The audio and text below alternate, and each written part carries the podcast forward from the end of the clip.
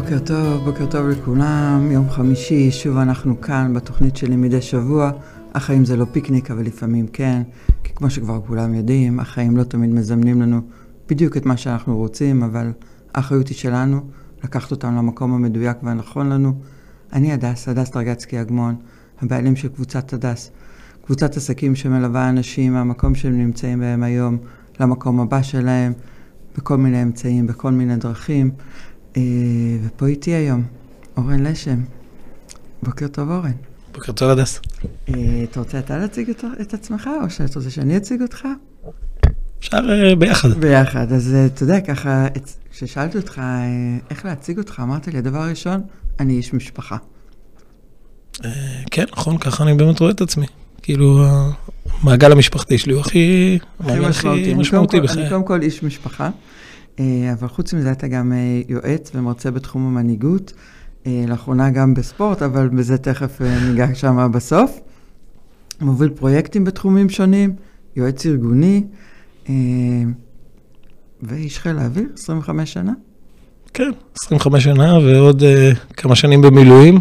ואני אשאל בטח שאלה שרבים שואלים, 25 שנה בחיל האוויר, מתי התחלת? אתה התחלת בגיל 12 בחיל האוויר? זה...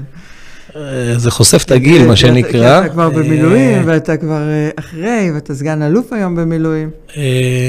כן, זה הרבה שנים בתוך ארגון שהוא מאוד משמעותי והופך להיות חלק בחיים, לכן אני גם עושה, עדיין עושה בו הרבה מילואים, אני גם רואה בזה הרבה היבטים ערכיים של מדינה, חברה, אבל אולי לא ניכנס לזה, אני רק אומר שה... זה 25 שנה, מה שנקרא, בשירות סדיר, ועוד מילואים שמלווים אותך, אני עושה הרבה מאוד ימי מילואים בשנה. זה המשמעות. קודם כל, כל הכבוד, ותודה לך באופן אישי, זה לא מובן מאליו, זה חשוב. אה, וגם אמרת עוד משהו אחד, אמרת שאתה גם בן אדם מאוד רגיש. כן. היום אנחנו, אתה יודע, מדברים על מנהיגות וניהול ודברים, מילים מאוד אה, חזקות, שהרבה פעמים מצטיירות כמשהו מאוד כוחני, מאוד חזק, מאוד אסרטיבי, ואתה אומר, אני מאוד רגיש. מאיפה כן. נולדה הרגישות הזאת? איך היא נולדה? מאיפה זה בא? תקח אותי קצת למקום הזה. כן, זה, זה מתחלק לשני דברים נראה לי. אחד, לעצם זה שאני יודע לומר שאני רגיש, שזה תהליך ש... עכשיו אני יודע אולי לשים אותו במילים, אבל זה לא תמיד היה ככה. אה, זה תהליך שאתה עושה עם עצמך. לאורך שנים אני עדיין נמצא בתהליך הזה, בסדר? אני לא בטוח שאני במקום שהייתי רוצה להיות, אבל אני חלק מתהליך. ואת יודעת, בפרספקטיבה של שנים והתפתחות אישית, כשאתה מסתכל רגע מאיפה זה הגיע, אז כמו כל דבר אצלנו, כנראה זה מגיע מילדות, מהבית. אני אה, גדלתי בבית מאוד אוהב, ובית אה, בהורים, עם הורים מאוד מסורים, מחבקים והכול, ועם אח ואחות. אה, אח קטן יותר ואחות גדולה יותר, שהיא סבלה מפיגור שכלי מאוד קשה. אה, אני בעצם נולדתי לתוך מציאות של אה, אחות גדולה שהיא נשארת קטנה. ולא רק זה, אני גם צריך uh, להיות סוג של אח גדול מהר מאוד, ולהיות חלק מהאחריות uh, הכוללת בבית, וגם אני לא חלק מהאחריות הכוללת בתוך הבית, אני בעצם הופך להיות מישהו שצריך להתמודד עם משהו שאין, אני לפחות לא רואה את זה אצל אנשים אחרים. Uh, וזה משהו שפוגש אותך ומשפיע עליך מאוד. אני חושב שהיום גם זה יותר מדובר, אני חושב שבתקופה שאני גדלתי, זה פחות היה מדובר, ואני גם, בתהליך של הגילוי העצמי הזה, אני גם מגלה היום ש... כל הסביבה הקרובה שלי, זאת אומרת, חברי, חברים קרובים, משפחה קרובה, אפילו בני דודים כאלה, זאת אומרת, לא, לא היה בינינו אף פעם דיבור על זה, מה שנקרא. למה אתה חושב שזה לא היה מדובר? כי מה? אה, אני לא יודע בדיוק, באמת, אני לא יודע, אני, אני בתהליך של כתיבה עכשיו, בסדר, של ספר אה, שני, שהוא בדיוק עוסק בדבר הזה, והוא סוג של מסע... אה, מסע אישי, אגב, מאוד מאוד קשה לי לכתוב אותו. זאת אומרת, הוא לא רק פוגש אותי במקומות שהם קשים, הוא, הוא גם... אני חושב שלאורך השנים יש תהליך של הדחקה, או תהליך שאתה שם דברים בצד, ואתה לאט לאט, כשאתה מחפש ומחטט בפצעים, מה שנקרא, לא תמיד אנחנו אוהבים לגרד בפצעים, זה בדרך כלל פחות נעים. אה, אני חושב שאני רוצה לקחת את זה למקומות של חוזקה, אפרופו מנהיגות, כי זה בדיוק החיבור לרגש, ואני חושב שמנהיגות רגשית היא הרבה יותר משמעותית, זאת אומרת, בהשפעה שלה על אנשים. ולכן כשאני אה, כן בחרתי אה, לח, לחפש ב, בעצמי את המשמעויות של איך גדלתי ומה המשמעות של אה, אחותי שהיא בגדול, זכיתי אולי בהרבה מובנים שהייתה לי איכות כזאת. אה, זה עשה אותי למי שאני, לטוב ולרע אגב. לספר קוראים שדים. הספר הש... שאני כותב, הספר כן. השני שאתה כותב עכשיו, והספר הראשון זה עשן של אי ודאות, אנחנו ככה נשים אותו פה מדי פעם. אבל הספר השני שאתה כותב עכשיו הוא נקרא שדים, שהוא, כמו שאמרת, ספר על אחותך, ועל הדינמיקה המשפחתית ועל המקומות האלה. למה שדים? אני, אני, נראה לי אדייק את זה רגע, אני לא בטוח שהספר הוא על אחותי. באמת, כאילו במקום של איך אני כותב את הספר, הספר הוא, אמרתי, הוא סוג של מסע אישי, שזכיתי לעבור בגלל או כילד, או כאח, או כ... בסדר? אז, אז ברור שהיא הדמות הכי משמעותית שם, והכל סובב סביב הזה, אבל בסוף זה, אה, זה מנקודת המבט שלי, שאגב, היא מתחלקת שם לשניים. אני כותב את זה בצורה כזאת, שאיך אני חוויתי את זה כילד, שזה בדיוק הקושי שאני חווה, לאיך באמת הרגשתי שחוויתי את זה כילד, אל מול איך אני חווה את זה היום כאבא, או כבן אדם מנוסה, בוגר, שמסתכל על הילד הזה ואומר, בואנה, תקשיב, יהיה בסדר, כאילו, מתישהו יהיה לך תואר שני, מתישהו תהיה 25 שנה בחיל האוויר, מתישהו כזה. אה, ואני חושב שבסוף, אם יש מסרים שהייתי רוצה שהספר הזה יביא לעולם, אז זה בדיוק המסרים האלה, ש... שמכל נקודה שהיא אה, קצת קשה, קצת משברית, קצת לא ברורה בחיים, אפשר לצמוח ואפשר אה, להגיע למקומות טובים. אה, ואני חושב שה... שהבחירה בשם שדים היא לא סתם בחירה, היא בחירה כי זה השדים שאני מתמודד איתם. בסדר, זה הפחדים, זה החששות, זה הדברים שחוויתי לאורך כל החיים. ואני עדיין לומד להתמודד איתם, כמו כל בן אדם. זאת אומרת, כולה, לכל אחד יש את השדים שלו, מה שנקרא.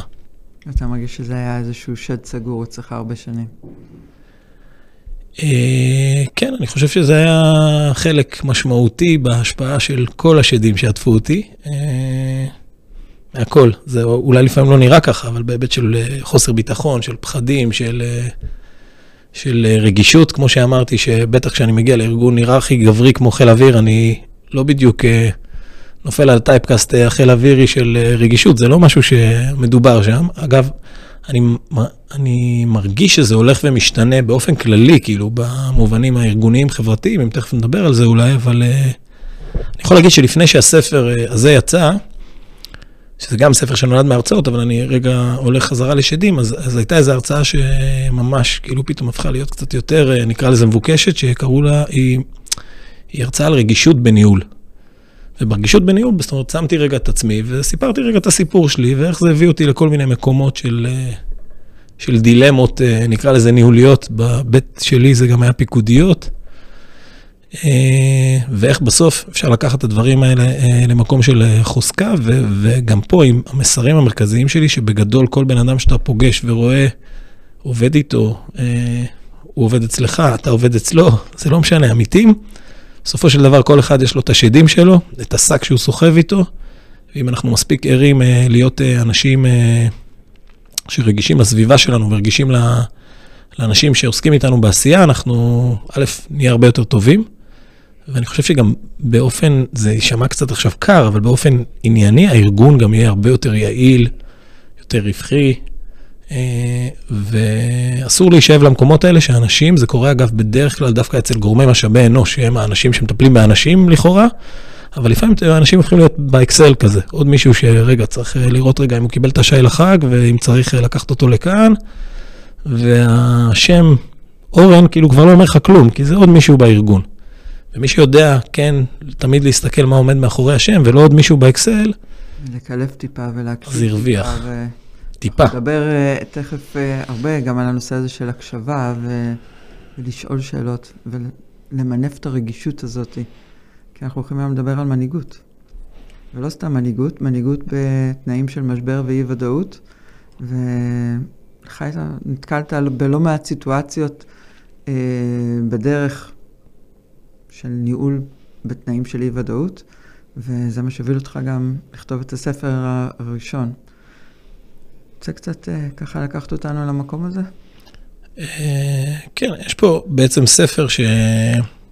הוא יצא לאור בנובמבר שנה שעברה, שהוא לא סתם יצא בעיתוי הזה, כי הוא הוכוון ל... נקרא לזה לאירוע הלאומי שבזכותו אה, חוויתי את החוויה הזאת של ניהול משברי ותנאי ודאות. עכשיו אני רק יאמר שאני בשנת 2010, שקרה אסון השרפה בכרמל לצורך העניין, אני הייתי יחסית קצין מנוסה, בסדר? הייתי כבר אחרי מלחמה בלבנון, הייתי אחרי הרבה דברים בהקשרים של התנהלות לא פשוטה, מתאי השליטה בחיל האוויר, זאת אומרת במשימות קשות על הקרקע, באוויר, באמת, זאת אומרת, הבאתי איתי הרבה ניסיון. אגב, גם במקום שהייתי בו, שזה בסיס רמת דוד, שזו הסיטואציה ששם אני פגשתי את הנושא, גם היה מקום מאוד מאומן, מאוד מיומן, זאת אומרת, ארגון מאוד מאוד חזק, שיודע מה הוא עושה. ואז ביום אחד, יום חמישי, זה לא מ-0 ל-100, זה מ-0 ל-200, משהו שאתה בכלל לא מבין, אתה לא מבין בכלל מה הקשר שלך לתוך הדבר הזה. ובתוך שעתיים-שלוש אתה מבין שאתה באירוע משברי, אגב, שהוא לא משבר של הארגון, הוא משבר ברמת המדינה. זאת אומרת, אם אני אקח חברה או ישווה את זה למשהו בוא, עסקי... בוא, בוא נכניס את, את, את המאזינים שלנו ל, ל, לאירוע. כן. לאסון הכרמל, היה שרפה גדולה בכרמל. כן. היא, זה, זה, זה בדיוק הסיפור שאני אומר, זה ב-2010, יום חמישי, נר שני של חנוכה. אה, אירוע שמתרחש בכרמל, אני נמצא בבסיס רמת דוד בתפקיד אה, יחסית משמעותי, שהוא גם בעצם שם אותי בנקודה הזאת. אני מוצא את עצמי אה, אחראי על להפעיל את כל המערכת הזאת שנקראת בסיס רמת דוד, אגב, בסיטואציה שהיא לא טבעית כל כך, כי גם הבוס שלי עשה פעיל, משהו שהוציא אותו לפחות ל-24 שעות, ואני מצאתי את עצמי די לבד.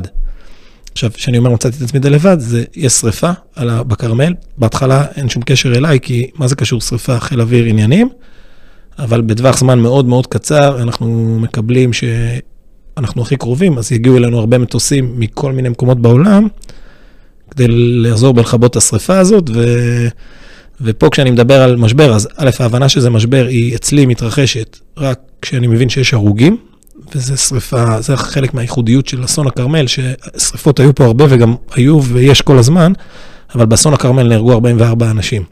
אגב, בהתחלה זה היה סביב ה-40, אבל כשאתה שומע כבר מספרים כאלה ואתה מבין שאוקיי, זה לא איזה שריפה על הכרמל שלא קשורה אליי, אלא בואנה, מתים פה אנשים, זה שם את זה לפחות מבחינתי במקום של, בנקודה שהייתי, כמו מפקד, שבעצם התחיל הסוג של מלחמה, שאגב, אני לא יודע מה האויב, כי אני לא, זה לא אויב שאני נערך אליו, זה שריפה, מה, מה קשור אליי?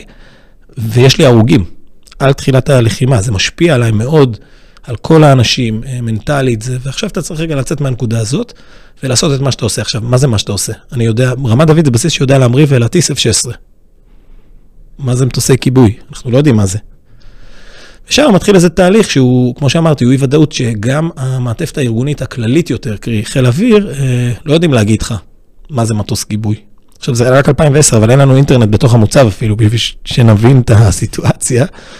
אה, וכמו שאמרתי, זה מ-0 ל-200, אה, בתוך 24 שעות אני חווה אה, משהו שאנחנו צריכים ללמוד, לנהל, זה מרמת אה, לוגיסטיקה של איפה אנשים יישנו, איך נסיע אותם, איך יתדלקו את המטוסים, איזה מטוס זה, איך טסים איתו. דרך זה שמגיעה, אה, נקרא לזה ההנהגה של המדינה. זאת אומרת, אני חווה שם אה, ראש ממשלה שמגיע אה, ונוזף במפקד חיל האוויר לידי, שמפקד חיל האוויר לפני זה עוד הגיע, וגם הוא, בוא נאמר, ישב לי, כאילו המנכ"ל של הארגון מגיע, מתיישב לידך, מתחיל לעבוד, להפריע, תלוי איך אתה מסתכל על זה. והעיסוק הוא כאילו, גם מסיתים אותך לכל מיני מקומות כאלה, של להתעסק רגע באיך מציגים בכלל למנהלים, ולא איך איך מתפעלים את כן, זה בשטח. והאירוע הזה, זאת אומרת, כשאני מסיים אותו, אני מבין שהייתי באירוע מאוד מיוחד, ואני מזכיר עוד פעם, הייתי לפני זה במלחמות, בדברים, לא, בדברים משמעותיים, אבל אני מבין שפה היה משהו מאוד ייחודי, מעצם האופי המשברי, המהירות שהדבר הזה קרה, והאי-ודאות שהייתה פה. אה, אני אומר לך שכשכתבתי את הספר, אז הלכתי לשוחח עם האנשים, זה אנשים אמיתיים, שאני מספר עליהם. אז הלכתי לדבר איתם רגע כדי להבין כמה אני באמת אה, לא, זאת אומרת, כמה בסוף הנרטיב שקיים אצלי, כמה הוא תואם מציאות. אה, וכן, ויש פה נרטיב, כולם, זאת אומרת, זה עבר כחוט השני בין כולם, האי-ודאות הזאת והחוסר חוסר הבנה של מה, איך אנחנו מתמודדים עם אירוע כזה. עכשיו, אני מזכיר עוד פעם, ארגון מיומן, חיל אוויר, בסיס מיומן, אנשים שיחסית עברו בחיים הרבה. אה, אני חושב שבשורה התחתונה, לכאורה יכלנו לזה, ועדיין אני חושב שלא... יש הרבה נקודות שאני יודע להצביע עליהן שאני אישית הייתי צריך לעשות אחרת או להתנהל אחרת. והספר נולד מתוך זה שאחרי שהבנתי שזה אירוע משמעותי, אז פשוט התחלתי להרצות על זה. א', בהתחלה לפיקוד נטו. כשאני משתחרר, מזמינים אותי לאיזה פורום עסקי כזה, בהתראה של אפס, שמע, בוא רגע, זה גם מתאים למנהלים נראה לנו, כי שמעתי את זה פעם, ואני מגיע ואני, המילה פיקוד הופכת להיות ניהול, שזה אגב... זהה לחלוטין. זה זהה, פיקוד יש בו רבדים ועומקים שהם קצת שונים מניהול, אבל כשאני מגיע לניהול ועושה פעם ראשונה הרצאה כזאת, שהיא שונה לחלוטין מההרצאה שאני עושה היום, אגב, אבל היא מדברת על הסיפור ורגע על תובנות שהיו לי, אז אני יוצא משם עם uh, שתי תובנות משמעותיות. אחד, הסיפור הזה רלוונטי לכל ארגון. כל ארגון שיודע עכשיו להקשיב, לא, לא חיל אוויר מטוסים, אלא יודע להקשיב, משבר, אי-ודאות, רגישות לאנשים, אה, גמישות מחשבתית, איך אני אה, מבצע דברים בשגרה אל מול איך זה משפיע לי בחירום, איך אני מכין את עצמי מנטלית למצב של משברים. כל הדברים האלה שווים הרבה כסף, ברמה הארגונית. לגמרי. וכש... מישהו מבין את זה, אז, אז לי זה נופל האסימון כבר בהרצאה הראשונה מול, נקרא לזה, אה, חברה או פורום, זה היה פורום מנהיגות עסקית כזה.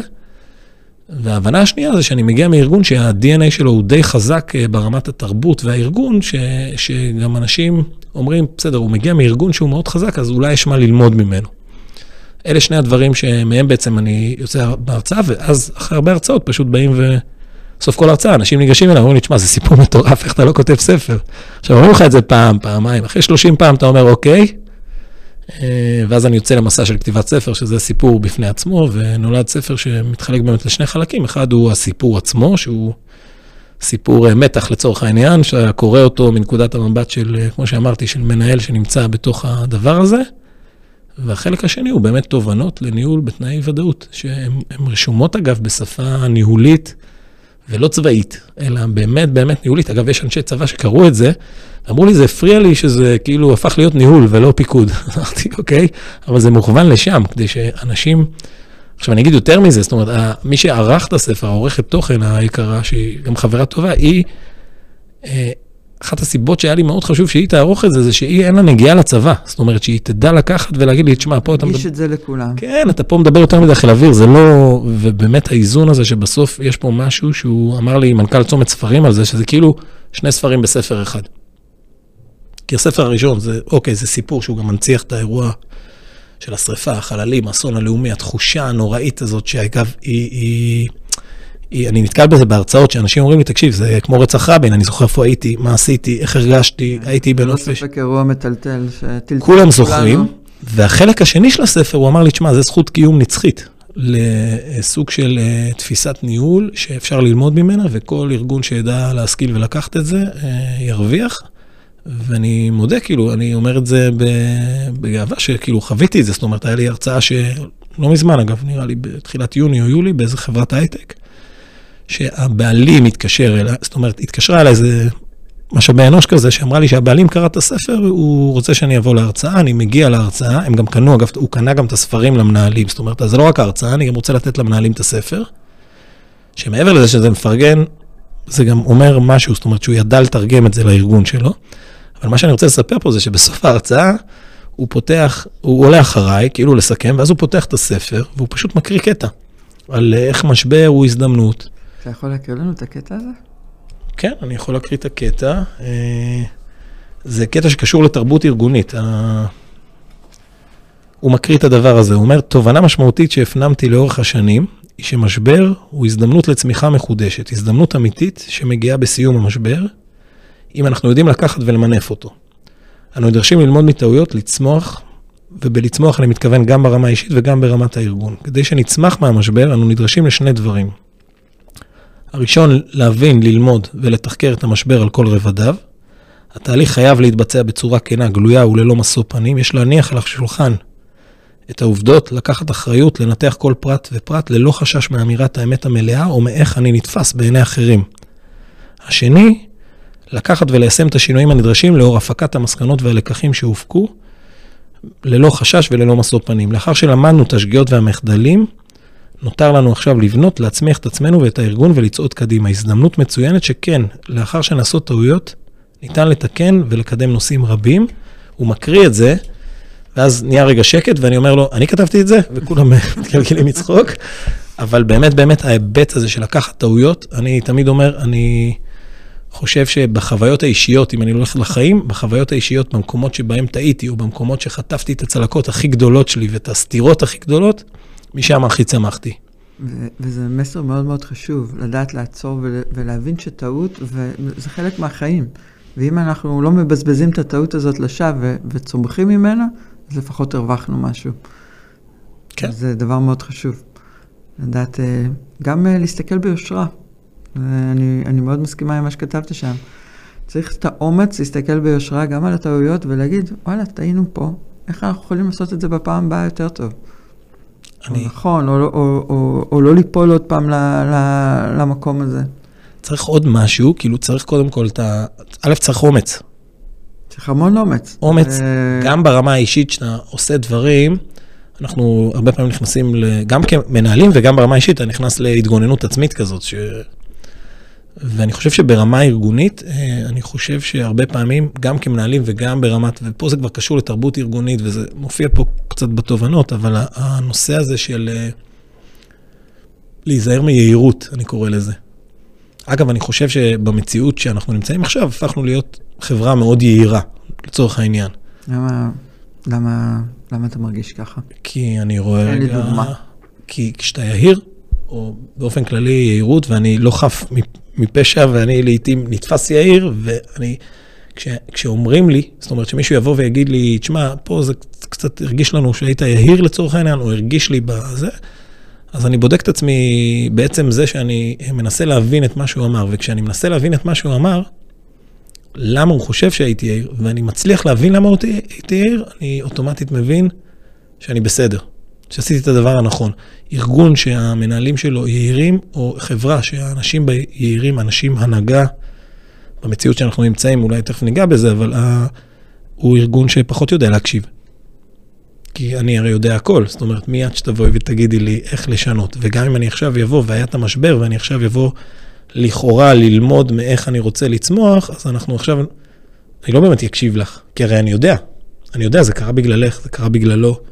זה לא, את זה לא עשינו טוב, זאת אומרת, זה לא באמת שיח של לשים את הדברים על השולחן, ואגב, הוא גם לא שיח שמאפשר לך או לי לבוא ולשים את הטעות האישית, זאת אומרת, להגיד, וואלה, פה אני, אני טעיתי. זה היה אחריות שלי, אבל גם הוא יכול ללמוד מזה לאבא. אה, אגב, זה סוג של DNA חיל אווירי שהוא מאוד מושרש, והוא גם לא חף מטעויות. בסדר, חיל אוויר הוא גם ארגון, שלפעמים נוגע ביהירות, מה שנקרא. אבל אני חושב ש... אבל כן יש שם הרבה בדק בית ובחינה יש שם אמיצה, ו- כן. ולא מפחדים להסתכל... אה, ה-DNA הוא תחקיר. את, את הדברים. ה-DNA הוא מאוד ברמת uh, תחקיר, שמאוד מקדם את הארגון לאורך כל הזמן. אני נותן בספר, אחת הדוגמאות שאני מספר, זה שהייתי צעיר, קצין צעיר, והייתי במשימה של לתכנן איזה פעילות בלבנון, לצורך העניין, ופתאום שלפו אותי ללכת לדיון אצל ראש מחלקת פרט ב- ב- על אירוע של הר הטייסים. עכשיו, אני באמצע לתכנן משימה של, לא יודע, אגוז בלבנון, איך מחלצים אותם וכאלה. מה עכשיו, אירוע יום זיכרון בהר הטייסים, איך זה קשור? ואני זוכר את עצמי בתור צעיר, נכנס ויושב בדיון כזה, נכנס איזה אלוף משנה ראש המחלקה, ואני נדהם שהחבר'ה מתחילים להציג לו מה היה שנה שעברה, ואיך אה, אנחנו השנה נעשה את זה יותר טוב. עכשיו, זה ברזולוציה של אה, איפה שמנו את הזרי פרחים ואיך החניות לא עבדו טוב. שזה כאילו, אני מתעסק במטוסים ולבנון, והם מדברים על הדברים האלה. לקח לי הרבה מאוד שנים להבין, בואנה, שזה החוזקה של הארגון. זאת אומרת, הוא יודע להתנהל במשימה לכאורה מינהלתית, אבל הוא יודע להתנהג ב-DNA שהוא תרבותי, שמשפיע על כולם. כי אתה לומד. לא, לא באו לדיון הזה ואמרו, טוב, מה עושים השנה? או איך נעשה יותר טוב, אלא הראו, התחילו במה עשינו קודם, ואיך נעשה את זה יותר טוב. בעיניי זה, זה, זה Game Changer. כשאתה מעז להסתכל אה, מה עשינו ואיך אנחנו יכולים לעשות את זה יותר טוב, ולא ממקום של ביקורת, אלא פשוט ממקום של צמיחה. אגב, תמיד אתה יכול לעשות את זה יותר טוב. גם אם עשית את זה טוב, עמדת במשימה, זאת אומרת, היו לי המון משימות שנחתנו, לא משנה זה, עומדים, כן, קודם כל מתחילים בעמדנו במשימה, עמדנו במשימה, ועדיין, איך משתפרים. תמיד, תמיד, תמיד יש מה. זה כמו אצן אולימפי, או זה מה, אם, אם הוא היה מגיע. לטופ, הוא לא היה ממשיך להתאמן ולהשתפר, וזה נכון לגבי כל דבר בחיים. אנחנו תמיד יכולים לצמוח וכל הזמן רק לגדול ולחשוב איך כן אנחנו יכולים לצמוח פה. כן, מסכים לגמרי. בספר ככה אתה, אה, אני אלך לחלק השני, יש שם כל מיני אה, אה, תובנות. אני רוצה שככה ניקח כמה, קודם כל איך אנחנו יכולים בכלל לזהות משבר? איך אנחנו יכולים לדעת שאנחנו במצב של אי ודאות ומשבר? אה, כי הרי אנחנו לא, זה לא מ-0 ל-200 כמו שהיה לך מקודם אה, אסון הכרמל. בחיים, בדברים, בחברות, אני מניחה שהדברים הם, אתה יודע, טיפה יותר מינוריים. תראי, אה, אני, אני חייב גם לומר שבסיפור הספציפי שאני מספר, באסון הכרמל, אני לא ידעתי לזהות אותו משבר. זאת אומרת, לקח לי יחסית הרבה זמן להבין שזה משבר, לצורך העניין, שקשור אליי. זה שיש שריפה זה על הכיפאק, אבל מה הקשר אליי? זאת אומרת, לא, לקח לי הרבה זמן, אמרתי, זה, זה חבט בי פעם ראשונה שהיו הרוגים. וגם אז, אגב, לא ידעתי מה ההשפעה שלי על הדבר הזה, או איך אני יכול להשפיע, אבל בארגון, אני חושב כשארגון נכנס למשבר, זה, זה, יכול לקרות בהרבה מאוד מובנים. אני חושב שהדרך הכי נכונה לראות משבר, ואני לא מדבר על משבר אה, בורסה כזה, שפתאום הכל נופל וקל לראות את זה, זאת אומרת, לראות נתונים זה משהו שהוא יחסית פשוט. אני חושב שלראות משבר אפשר אה, לראות דרך אנשים. אגב, בסוף הכל זה אנשים, בסדר? כל מה שדיברתי מקודם על ארגונים, ללמוד יהירות, זה הכל אנשים. אה, זה מנהלים וההתנהלות והאופי של איך אנחנו מדברים עם אנשים. וגם משבר אתה יכול לדעת לפי אה, ההתנהלות של האנשים. זאת אומרת, אתה יכול, אני אומר בצורה אה, מסוימת, אפילו לחזות. זאת אומרת, אני יודע, אני אומר את זה לא ביהירות, אני אומר את זה בזהירות. אני בגדול יודע להיכנס למקום, להסתכל עליו, ולבוא למנהל ולהגיד לו, תקשיב, אתם, אתם בדרך למשבר. למה? כי האנשים האלה שעובדים כאן הם... אתה יכול לתת לי דוגמה? אתה יכול ככה להמחיש לי את ההוויה הזאת? אה, אנחנו יכולים לדבר על המציאות שאנחנו נמצאים בה עכשיו, שהיא מציאות משברית ברמה, ברמת החברה אפילו. אוקיי. אנחנו חיים במשבר עכשיו.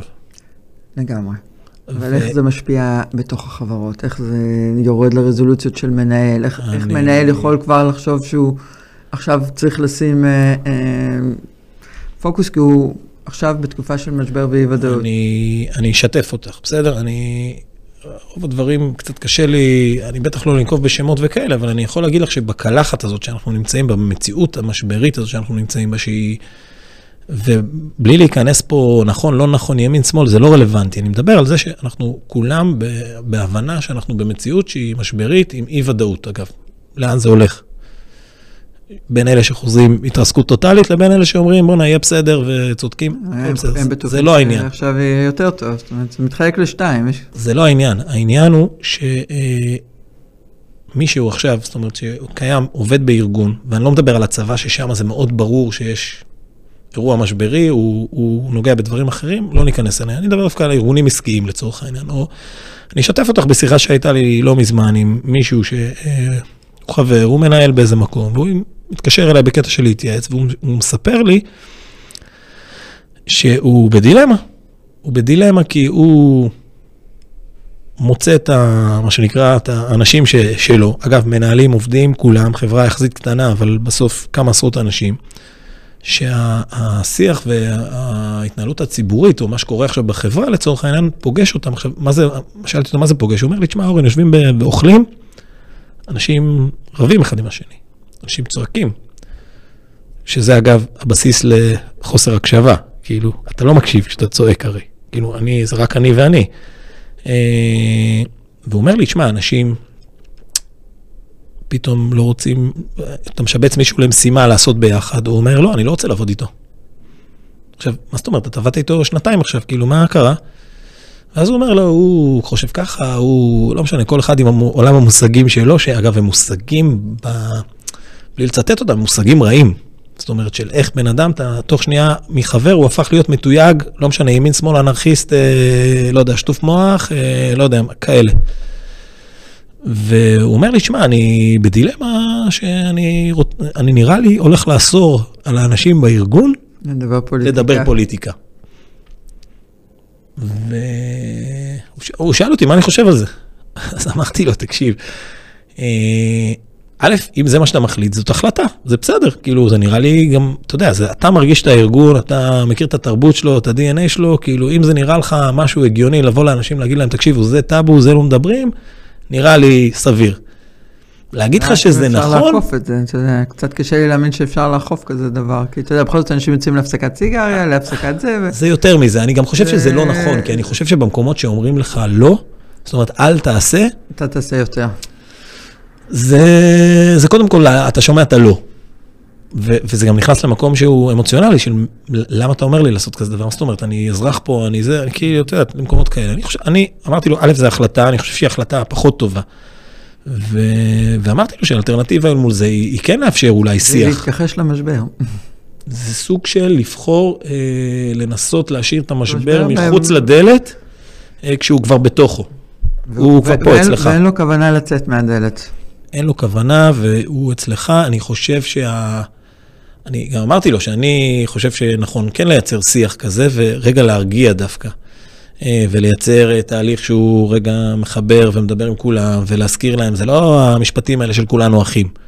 זה באמת, באמת להגיד, חבר'ה, כאילו, אנחנו בסוף, יש ארגון, יש לו מטרה, יש לו זה, אנחנו שותפים כולנו למטרות האלה, הוא גם, הוא גם בן אדם כזה, זאת אומרת שהוא יודע לדובב את זה. אה, אז אמרתי לו שאני דווקא חושב שדווקא כן נכון לייצר אה, שיח, שהוא לא שיח, אה, עוד פעם, נכון, לא נכון ולא זה. עכשיו, את יודעת, זה כאילו, זה קצת נאיבי מה שאני אומר, כי גם הוא, יש לו דעה. וגם הוא, לצורך העניין, הוא צד בזה, זאת אומרת, אם נכנס אליו מישהו שמתפוצץ על משהו, אז הוא יכול להיות חושב שונה ממנו. ועכשיו הוא, אם הוא יבחר להיות מאוד שונה ממנו, וגם כאלה שמעתי, יש עובדים שאומרים, בואנה, אני לא עובד, עובד יותר בסביבה הזאת, שכולם, אה, לא יודע, הם אנשים שחושבים שונה ממני. זה מגיע גם לשם, זאת אומרת, זה לא רק אני לא רוצה להיות במשימות, אלא גם אני לא עובד פה יותר. חלק מ... זה לא עובד פה יותר. חוסר שייכות. אגב, זה קורה גם בהייטק, כאילו, לא שומעים על זה הרבה, אבל אני אומר לך שגם בהייטק יש מקומות שאנשים בחרו לעזוב בגלל שכאילו, לכאורה ההייטק לקח מאוד צד. עכשיו, עוד פעם, לא נכנס אם זה נכון, לא נכון, אה, היבטים כלכליים, השפעות, לא נכנס לזה.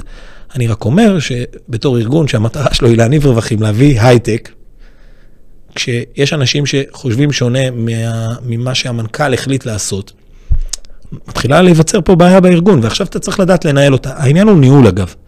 הוא לא לתת... בוא ניקח את הדוגמה הזאת ו- וננסה לנהל אותה. מה לא, היית, אני אגיד לך משהו הרבה יותר גרוע מזה. אני, אני, סליחה על הזה, אבל, אבל דווקא הקורד סיום פה היה אולי הכי צורם באירוע. כי בשיח הזה. כי הוא דיבר איתי פעמיים, ובפעם השנייה שהוא דיבר איתי, הוא החליט, הוא אמר לי, אתה צודק, כי אני אמרתי לו, תקשיב, עדיף לך לנהל את זה, מאשר לתת לזה להתנהל. אה, ופה צריך רגישות, ופה כל מיני דברים שאני באמת מאמין בהם. אה, וכנראה שלא כל אחד מתחבר לזה, בסדר? אגב, נשים כנראה מתחברות לזה יותר.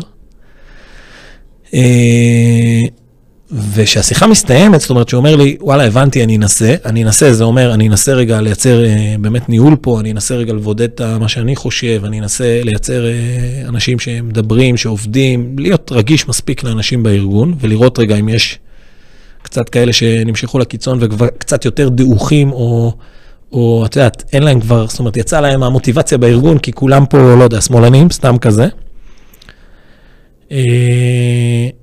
אז אני אומר לו, מה אם, אה, אחי, כאילו, מתישהו אני אבוא להרצאה אצלך, כאילו, יש לי הרצאה מעולה על רגישות בניהול, ובטח על אי ודאות וזה, זה נראה לי סבבה. ואז המשפט שהוא אומר לי, שאגב, לא שמעתי, שמעתי אותו מאוד מקומות, אה, הוא משהו בסגנון של, אה, אחי, זה לא מתאים עכשיו בתקופה הזאת, אתה גם איש חיל אוויר, אתה מאוד מזוהה, זה כאילו, פחות מתאים. עכשיו, זה משפט שזעזע אותי. וואו. כן. וואו. זה כאילו, אתה עוצר לעצמך ואתה אומר, לא הבנתי. כמו שאמרת, שזה ממש. הפכת לי את הבטן עכשיו. כן, כי זה, אבל זה, אני חושב, מעיד על עומק המשבר, המציאות הזאת שאנחנו נמצאים בה, כמה זה עמוק. זה לא תמיד ברור לנו, כי אנחנו יושבים פה באולפן, מזגן, נעים, הכל על הכיפאק, יוצאים, השמש זורחת, הכל בסדר, אבל... אה, אבל זה לא בסדר. זה, זה, זה מגיע למקומות... אנחנו במשבר אה, מאוד קשה. אני חושב שכן. אני חושב שגם כולם מרגישים את זה, ו- וזה בא לידי ביטוי, אמרתי, בשיח בדברים, אבל משפט כזה שהוא אומר לך, תשמע, אתה כאילו, זה לא מתאים עכשיו, כי אתה כאילו, לצורך העניין מה שדיברנו קודם, על איך לנהל את המשבר ואיך זה, אז כאילו, לא, אתה, אם אני מביא אותך, אז אתה צבוע חיל אוויר, וחיל האוויר הוא משהו שצבוע כבר משהו אחר. קיצר, זה, כן, זו אמירה, אמרת שהפכת בטן, לי זה עשה קצת אה, יותר מזה, זאת אומרת, זה ממש בעט, הדבר הזה. מה ענית לו? בגדול, אה, אמרתי לו שהבנתי, אמרתי לו, בסדר, לא נכנע, כאילו, לא אמרתי לו, לא אמרתי לו, אתה טועה, לא אמרתי לו, זה, זאת אומרת, זה... את יודעת, אני מדבר פה לפ... על הכנה מנטלית, על זה שאתה מכין את עצמך לדברים, בסדר? באתי לדבר איתך, הכנתי את עצמי, אני הולך, אה, לא יודע, אני מחר יש לי, אני נוסע לקניות, אני מכין את עצמי, בסדר? לא הייתי מוכן לזה, לאמירה כזאת. בטח עם בן אדם שמדבר איתך על ניהול, וכאילו רוצה את עצתך, אז כאילו, את יודעת, הוא גם היה יכול לבחור את המילים ולומר אחרת, הוא היה יכול להגיד, תקשיב, ההרצאה נראה לי, נעשה מתישהו, אה, עכשיו, זה לא מסתדר, מתאים. לא זה, והוא כאילו, הוא אמר את האמת. והאמת, במובן הזה, האמת היא מטלטלת. אה, מטלטלת, כן, היא רק, כמו שאמרנו, מגדירה את עומק המשבר אולי אפילו. ואם אנחנו רגע צריכים לאסוף את עצמנו, כי אני צריכה לאסוף את עצמי מההערה שלך, איך אנחנו יכולים בכל זאת לנהל את המשבר הזה? איזה... אתה עכשיו מפקד ה- ה- החברה הזאת, אתה מנהל החברה הזאת. מה, איך, איך מתנהל השיח? מה, היית, מה אתה עושה? תראי, קודם כל, קטונתי, בסדר, אני לא, אני לא חושב שצריך מפקד לדבר הזה, אני חושב שצריך מנהיג. לא, מנהיג. מנהיג. מפקד בעיניי הוא מנהיג.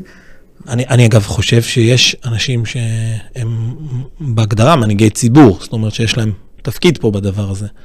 אה, ואם אני אלך לתובנות שרשומות בהתנהלות בתנאי ודאות, אז יש נגיד משהו שמדבר על, אה, על הקשבה. יש, יש אפילו, אם אני זוכר, אני אסתכל על זה רגע בתוכן, כאילו כדי להקריא את הניסוח הנכון, אבל בתובנות לניהול בתנאי ודאות, יש פה משהו נגיד שנקרא אה, הקול קובע, כאילו קול, the voice, אה, דבר חלש. יש פה משהו שמדבר על לדבר בסיסמאות ולדבר במעשים. אה, תרחיב לי את זה קצת. סבלנות, בוא נרחיב את זה קצת. זה, זה בדיוק המקומות שאנחנו צריכים לדעת אה, לדבר חלש. לדבר חלש, חלש. איך מדברים חלש? נושמים עמוק כשמתרכזים, זה לא קורה לי כל הזמן. אני באופי גם ג'ינג'י, לפעמים זה קופץ. אה, בעיקר עם הילדים אגב, שזה שם הכי... זאת אומרת, זה שילדים מוציאים אותי מהאיזון לפעמים, זה כאילו, זה פוגש אותי הכי קשה שיש. זאת אומרת, אני כאילו צריך לאסוף את עצמי ולהגיד, בואנה, אני לא מספיק טוב, אני לא זה, אפרופו איש משפחה, כי זה... כאילו, הילדים, לא הייתי רוצה... אבל בהקשר הארגוני, אני אומר, ש... או חברתי, אני חושב שהמשמעות של לייצר שיח, ואני אומר לך שראיתי שיח כזה נוצר. אני פעם סיימתי, לא מזמן, סיימתי הרצאה במקום אקדמי, באיזו מכללה אקדמית, ובסוף ההרצאה, תמיד בסוף ההרצאה ניגשים אנשים רוצים לשאול שאלות, גם באים רגע לקנות את הספר, כי שמעו את ההרצאה, זה קצת יותר מעניין, רוצים להעמיק. ועמדו שם אה, מישהי שהיא אה, מתנחלת, מישהי שהיא קצינה אחרת, שהיא קצינה ב-8200, סטודנטים, כן? אה, עוד בחור, שהוא בכלל נראה לי איש שב"כ או משהו, הוא לא אמר לי איפה, הוא אמר לי אני במשרד ממשלתי, אני ידעתי לזהות את זה שהוא בשירות כנראה. אה, עוד אה, מישהי ש... אה, בקיצור, טייפקסטים של חוצי חברה כאלה, שזה גם היה, יפה לראות את זה, זאת אומרת, הסטודנטים האלה לומדים ביחד, הם בדיוק סיימו ללמוד, זה היה...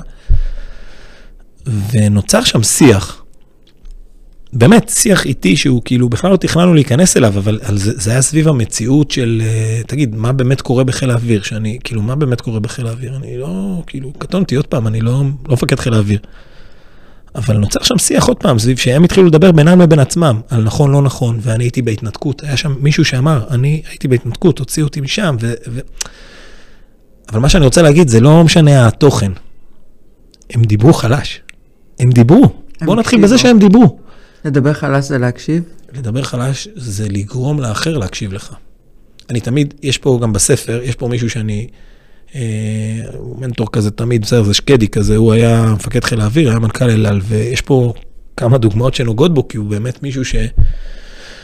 שנקרא ממני תראו וכך תעשו כזה, ממש בלי אה, זה, ואני אומר אה, שיש דוגמה שאני תמיד אומר, ש, שכשהוא היה, אגב, כמנהל ארגון, בסדר, כמפקד בסיס רמת דוד, אני זוכר את עצמי בתור אה, קצין צעיר שנמצא אצלו בחדר, וכשהוא היה מתרגז, או כועס על סיטואציה שנוצרה כי אנשים לא עשו טוב, כי לא משנה מה, אה, הוא היה שותק.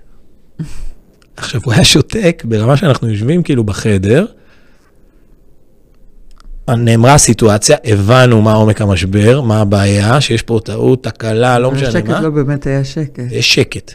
עכשיו, הוא בשקט הזה, אתה רואה אותו חושב. והיום אני יודע אולי לתרגם את זה לזה שיכול להיות שמה שהוא עשה, הוא נשם, והתאפק, לא להתפוצץ. כי, כי יש דברים שמכעיסים, את יודעת, מוציאים אותנו, אמרתי ילדים, זה... אבל זה כלי זה מאוד יפה, זה כלי מאוד יפה ומאוד חכם. אבל את יודעת שהוא לעצור רגע ולחשוב, לא חייבים uh, מיד להגיב, לא חייבים ב... חד משמעי. אפשר רגע לעצור ולבחור את המילים שלנו. זה, זה יותר מזה. זה יש איזה מסר שאתה מעביר בשקט, אני אומר לך שברגעים האלה, כולם עוברים למוד של הקשבה. כי זה לא שמחכים למוצא פיו. השקט הזה הוא סוג של... Uh, את יודעת, זה כמו השקט של יום כיפור, של היום עצמו, שכאילו חלק מההתנקות והשקט הזה, שכאילו יש איזו קדושה כזאת של חג. עכשיו, הוא, הוא בסוף היה מדבר. זה היה לוקח כמה שניות, דקה, לא משנה, זה שקט שא', כולם רגע בזמן הזה נהיים בשקט. אני יכול לשתף אותך שלי, היה עובר בראש, וואו, וואו, מה הולך לקרות פה עכשיו? כאילו כזה. ואז כשהוא היה אומר את הדברים, אז הוא היה אומר אותם בשקט. הוא לא היה אומר אותם בטונציה כועסת, הוא היה אומר אותם בסמכות, אה, ביעילות, זאת אומרת, הוא היה נותן הנחיות, ולא זה, והן היו ברות ביצוע ומאוד ממוקדות. והניטרול הזה של זה שהוא לא היה אה, נכנס לשיח שהוא לא צעקני או מתלהם או זה, הוא... הוא הרוויח את ההקשבה. הרוויח את ההקשבה ואת העשייה. אני אומר לך שכל מנהל בארגון שידע לאסוף את עצמו, ולא להתפוצץ על האנשים, ולא... לשלוף מה, מהבטן את ה... כן, כי אנחנו בני אדם, תקשיבו, זה, זה, זה לא פשוט. זה זה לא פשוט, זה פוגש, ואני חושב שבטח במציאות של היום אנחנו עוד יותר, כאילו, וגם את יודעת, אנחנו אנשים, בסדר, אתה בא היום בבוקר, אני לא יודע איך חווית את הלילה, מה היה לך בבוקר עם הילדים, מה היה לך אתמול עם חמתך, אני לא יודע. זאת אומרת, אנשים אתה, אתה לא נקי אף פעם, גם כשאתה בא לעבודה, מה שנקרא. אבל בן אדם, או מנהל, מנהלת שיודעת לזהות את זה עכשיו, ולהסתכל לבן אדם בעיניים ולהגיד, בואנה, הוא, משהו לא בסדר איתו היום. ולהגיד לעצמו, גם אני עכשיו, כאילו, בואנה, אמר לי, היה לי לילה קשה, אבל אני אספתי את עצמי, ואני לא מוציאה את זה עכשיו על האנשים שלי, או כאלה. אז אה, אני חושב שהוא ירוויח את האנשים איתו. ואחד הדברים שאני מדבר עליהם גם פה, זה הנושא של, אה, של איך איך אנחנו מתנהלים בשגרה ואיך זה משפיע על, על מצב משברי. כי איך שאני ביום-יום מתנהל עם האנשים שלי, כשיהיה אירוע משברי ואני אצטרך אותם, הם יהיו איתי. וזה... ו, וזה... יצרת מנהיגות, נתפסת כמנהיג. כן, זה, זה, זה כאילו, זה תמיד חוכמה בדיעבד, אבל זה לא, זה לא באמת ככה. זה, זאת אומרת, תעשה את הדברים שאתה מאמין בהם בשגרה, תהיה מספיק רגיש לאנשים שלך בשגרה. אגב, רגישות אותנטית אמיתית, לא... כשאני אומר רגישות אותנטית אמיתית, זה רגישות ש... שאם אני שואל אותך... שלומך ולהתכוון לזה. בדיוק. ובאמת להתעניין מה שלומך. כן. לא כי... זה לא לעבור במסדרון ו... ולשאול מה שלומך ו... ולרוץ. זה, אני תמיד אומר את זה בחיל האוויר, במובנים תמיד שאתה לכאורה אה, פוגש מישהו שעכשיו הוא עוסק בשבילך, או נגיד שאתה יורד מהמטוס לצורך העניין, ויש בן אדם שעכשיו הוא, זה התפקיד שלו, בסדר, להשמיש את המטוס, לחתום לרגע, אתה חולף אותו לשנייה. אבל אם תעצור לשנייה וחצי ותשאל אותו רגע, אתה גם רואה את השם שלו, זה על פאץ', אז בכלל קל. אבל באמת, לשאול אותו מה שלומך, ומה, כאילו... שדרך אגב, מחקרים מוכיחים שכשאתה משתמש בשם של אדם ואתה זוכר את השם שלו, קנית את עולמך. אה, נכון, אני חושב שבאופן כללי מנהלים בארגון צריכים להכיר את השמות, ודיברנו בהתחלה על זה ששמות הופכים להיות באקסל, את זוכרת? זה אסור שזה יהיה שם. זאת אומרת, מנהל, גם שמציגים לו משהו על האנשים שלו, הוא... עזבי שיכולים לשים לו בשקף את התמונה. הוא לא צריך שישימו לו בשקף את התמונה. הוא צריך לראות את הבן אדם. זאת אומרת, זה לא רק שאני יודע איך הוא נראה, אני יודע... מי הוא, מה הסיפור שלו. כן. איפה הרגישות שלו. כן, אבל ככל שאתה הופך להיות יותר בכיר, שזה אחת הבעיות, אתה, א', אתה, מוטת שליטה שלך, מה, מתרחק יותר אנשים, נכון, ו, וגם אתה באמת לא יכול לזכור את כולם, ועדיין, כשאתה מגיע למקום שהוא ניהולי, שהוא צריך לקחת קבוצה של אנשים, לקחת משימות, לחלק אותם וזה, אני הייתי מציע למנהלים. תדעו את השמות. את השמות ולהסתכל על הבן אדם. לא, אגב, כי גם פה יש נטייה להסתכל נטו על מקצועיות הרי. זאת אומרת, זה מקצוען, ההוא אמר לך שככה וזה, אבל אני חושב שהבן אדם הוא הרבה יותר ממקצועיות. אגב, מקצועיות זה דבר נרכש. להיות בן אדם זה משהו שצריך לבוא איתו. לגמרי. אבל גם את זה אפשר לפתח, את העניין הזה של אה, להיות מודע לזה, ש... לפתח את הרגישות הזאת, לשאול שאלות, להתעניין, אה, לאו דווקא רק במקצועיות, כי, כי, כי אנחנו אנשים ואנחנו באים, אה, איך אמרת מקודם, סיפור עם החמה ועם הילדים, כן. ויש לכל אחד חיים.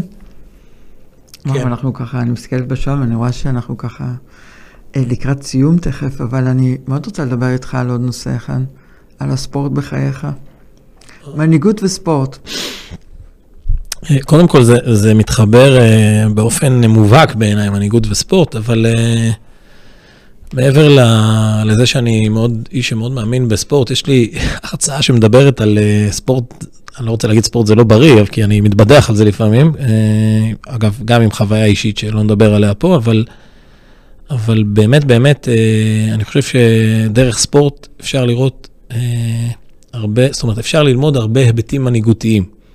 ו, וזה לא רק לקחת את הספורטאים ה-top שבעולם ולראות רגע איזה, נקרא לזה, איזה משפיע, משפיענים הם הפכו להיות בעידן שאנחנו חיים היום, אלא קצת יותר מזה, איך הם משפיעים ברמה קבוצתית, ואיך הם פתאום לוקחים, אני לא מדבר על ספורטאי שהוא טניס כזה שהוא בודד, שאגב, גם הוא יש בו אלמנטים, אלא דווקא על הספורטאים בתוך הקבוצות, שאיך הם יודעים לקחת אחריהם קבוצה ובעצם להיות מספיק טובים, אבל גם מספיק טובים כדי לעשות את השאר לטובים.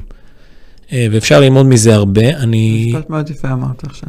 זה באמת חלק ככה. חלק מלהיות מנהיג אה, בעיניי זה באמת, כמו שאתה אומר, זה, זה להפוך את כולם לטובים ו- ו- והצלחה של כולם. נכון. ואגב, יש, אתם יודעים, את יודעת, ספורטאים שהם סופרסטארים. אגב, היה אחד כזה, איזה כדורסלן פעם, איזה מייקל אחד, הוא היה סופרסטאר מטורף. ומתי שהוא הגיע איזה מאמן, פיל ג'קסון, ואמר לו, תקשיב, תקשיב, אין בעיה שאתה תסיים פה את העונה עם ממוצעים של 50 נקודות, אבל אנחנו לא ניקח ככה אליפות. הוא אמר לו, אתה צריך רגע לעזור וזה. והיופי במטמורפוזה שהוא עבר, בסדר, בואי, הוא גם היה מאוד מוכשר, אבל, אבל זה שהוא באמת לקח את, אה, את היכולות שלו והפך את האנשים שמסביבו ליותר טובים, ולא סתם נחשבים לאחת הקבוצות הגדולות בהיסטוריה, כי והוא השחקן הגדול בהיסטוריה, כי הוא באמת הביא אותם להישגיות הזאת. אגב, גם על זה יש הרבה ביקורת של כמה, כמה אה, הוא עשה את זה קשה, כמה עם רגישות, כמה לא, אבל זה חלק מהעניין בספורט. אני דווקא, מעבר לזה, הייתי לוקח את זה לזה ש... וזה גם מתחבר לסיפור של עשן של אי ודאות, אנחנו, יש בחור אה, ממש נחמד שקוראים לו רונן, שהוא יזם שהרים עכשיו אה, מרוץ שנקרא מרוץ הסרגל, הוא, הוא חיבר, חיברנו את עפולה, הוא חיבר יותר נכון, אני הצטרפתי. אה, שהמרוץ הזה, המטרה שלו הוא אה, להיות אה, מרוץ ש... שהוא גם מצד אחד ספורטיבי, לרוץ שם, לא יודע, חמישה, עשרה, עשרים ואחת קילומטר באיזה מסלול מאוד מיוחד שנוגע בכביש הסרגל ובעמק יזרעאל, שהוא מקום מדהים. ועמק יזרעאל זה גם הסיפור שהדבר הזה קורה. זאת אומרת, בסיס רמת דוד נמצא בעמק יזרעאל. ויותר מזה, המרוץ הזה הוא גם הוא, הוא עוסק חלקו בהנצחה של אה, חללי אה, אסון הכרמל מהעיר עפולה. זאת אומרת, העיר עפולה לקחה על זה, זה, יש שם חללים שכל אחד הוא סיפור בפני עצמו, אנשים באמת, אה, שכל אחד מביא איתו סיפור, ואני חושב שהמסרים המרכזיים שאנחנו, זאת אומרת, אני התחברתי לתהליך ולדברים האלה של המרוץ, אז הדבר המרכזי והמשמעותי שרצינו לייצר, ובקטע הזה אני ורונן מאוד התחברנו, זה הנושא הערכי. זאת אומרת, לעשות מרוץ שנוגע בהיבטים ערכיים, שקצת מדברים בהם בימים האלה, לכידות וחברה ודברים כאלה, זאת אומרת, לקחת את המרוץ הזה למקום הזה. אנחנו ממש עושים ערב מסוים שהוא, אנחנו קוראים לו סרגל הערכים. למרוץ קוראים מרוץ הסרגל, לערב קוראים סרגל הערכים. אה, להעביר ערכים דרך. אני חושב שעצם ההשתתפות במרוץ והחיבור הזה למשהו שקורה, אגב, הוא קורה בתאריך כשאני שמעתי את התאריך ככה, זזתי לא בנוח בכיסא, אבל אני מבין שמדינת ישראל מציינת את 50 שנה למלחמת יום כיפור, היא מציינת את זה ביום כיפור עצמו, כי זה באמת העיתוי. אבל המרוץ קורה בשישי לאוקטובר. שזה היום... שזה בדיוק 50 שנה בתאריך הלועזי, והוא קורה בעמק יזרעאל. זאת אומרת, אנחנו נרוץ שם, כש... כשאני, את יודעת, אני מאוד מחובר למורשת והיסטוריה, אז כשאני חושב על זה, את יודעת, כששמעתי את התאריך וחשבתי על הריצה, ואמרתי, בואנה, אנחנו נרוץ 50 שנה אחרי, שבאותו יום, בצהריים, המריאו פנטומים מבסיס רמת דוד לחזית מצרים וסוריה, לנסות להציל את מדינת ישראל. מטורף. יותר מזה, שנפלו הרבה מאוד לוחמים אה, ונהרגו, כולל טיל שפגע בתוך שיכון רמת דוד והרג שם, ובקיצור, זה פוגש אותך במקומות של זה, זאת אומרת, אני התבדחתי אפילו באחד הפוסטים, אמרתי, אל תדאגו עד שתיים בצהריים, עד שתהיה צפירה, אנחנו נחזור הביתה, מה שנקרא. כן, אבל זה... מצמרר אותי פה. ציניות מסוימת, לא מעט היום. זה תאריך מקרי לחלוטין, אני חושב שבסוף המסר המרכזי, אה, כמו שאמרתי, למרוץ שהוא אה, מאוד ייחודי, שהוא, הרעיון זה לייצר משהו שהוא ערכי, לכידות, להזמין גם את אה, יחידות הצבא להשתתף, ואת אנשי העמק, ומכל הארץ להגיע, כי זה, זה הכיוון. איך אנחנו אה, אה, יכולים אה, להגיע אליך? איך אפשר להצטרף למרוץ? איך אפשר אה, אה, לקנות את הספר? איך אפשר לעקוב אחריך, להזמין אותך להרצאות המרתקות שלך? כי אתה ללא ספק אדם מרתק שאפשר להקשיב לך שעות אז, אה, וללמוד המון.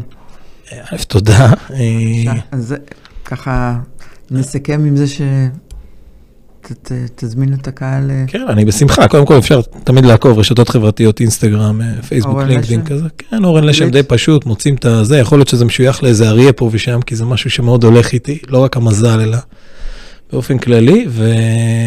וגם יש אתר ויש אפשר, אפשר זה- לפנות זה אליי כנראה לא פרטי. סתם, אפרופו מנהיגות, נבחור באריה. נולדתי בתאריך אה, מיוחד, זה התאריך שנולדתי בו.